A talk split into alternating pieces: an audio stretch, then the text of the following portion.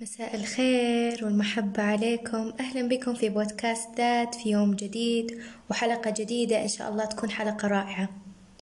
موضوعنا اليوم بيكون موضوع مختلف وممكن يكون بسيط لدرجة التعقيد ومعقد لدرجة البساطة لأسباب كثيرة.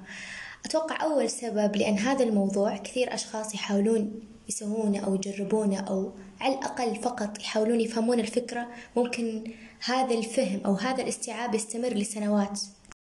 أولا الإنسان غالبا يكون في ثلاث حالات. أول حالة أنه يفكر في المستقبل ويومه يمر وهو جالس غارق في هذه الأوهام أو غارق في هذه الأفكار والمخاوف وكل كل تفكيره عبارة عن القادم أو حتى ممكن يكون القادم قريب يعني مثلا بكرة أو بعد أسبوع أو بعد شهر لكن غالبا يكون يفكر في المستقبل. هذه الحالة الأولى. الحالة الثانية أنه يفكر في الماضي وهذه كثير تصير. يا في علاقة سابقة أو موقف سابق أو ممكن أحداث سابقة وكل تفكيره في أمس أو اللي قبله ومو مركز في اليوم. الحالة الثالثة وهي أتوقع حالة رائعة من السلام والطمأنينة إنه يكون عايش في اللحظة هذه يفكر في الآن يفكر في اليوم وبس. الشخص اللي يعيش اللحظة هو جالس يعيشها أو على الأقل يحاول يعيشها بكل جوارحه وبكل مشاعره. اللحظة الآن ومو شرط يكون في موقف مهم أو حدث مهم عشان أعيش اللحظة. أعيش اللحظة يعني بصري وسمعي وإحساسي كله في هذه اللحظة الآن اللي أنا جالسة أتكلم فيها مثلا.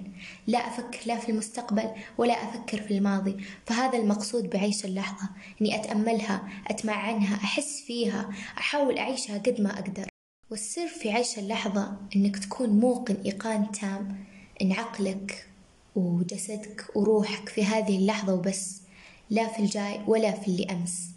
لأن الأمس خلاص مو لنا واللي جاي إحنا ما ندري إذا هو بيجي أو لا.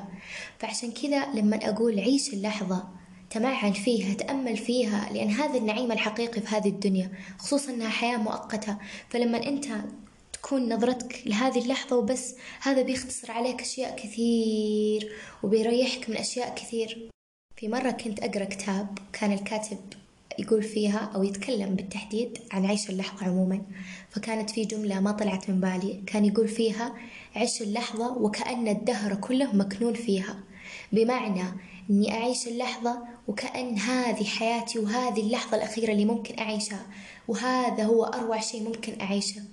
ممكن أفكر وممكن أخاف وممكن أقلق ممكن حتى أحزن وأزعل لكن أرجع أذكر نفسي أن الحياة الحقيقية واللحظة الحقيقية هي الآن لا بالأمس ولا بالغد.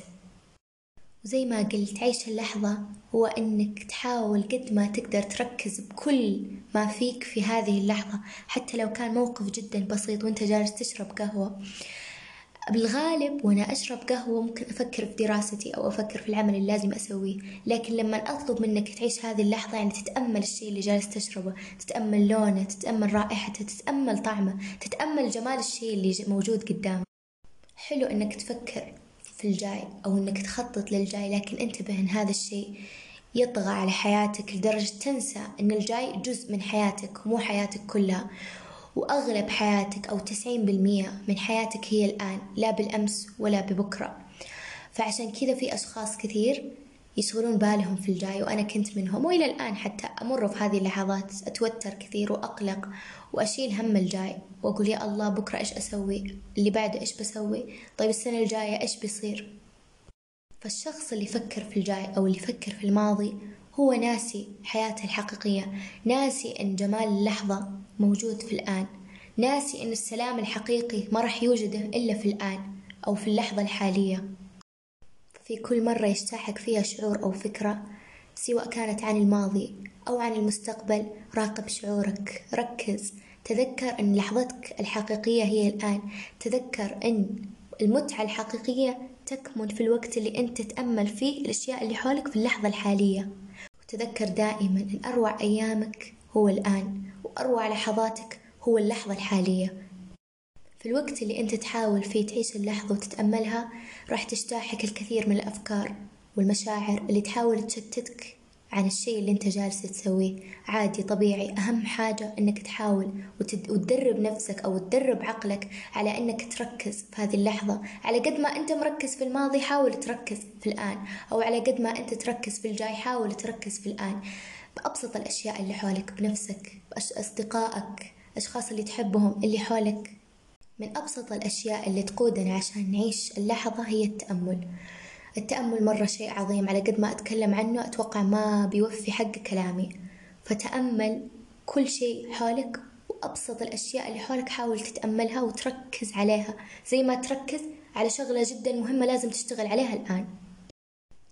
وفي الختام أنا أعتبر حلقة اليوم مجرد تذكير بسيط لكل شخص جالس يسمعني في هذه اللحظة.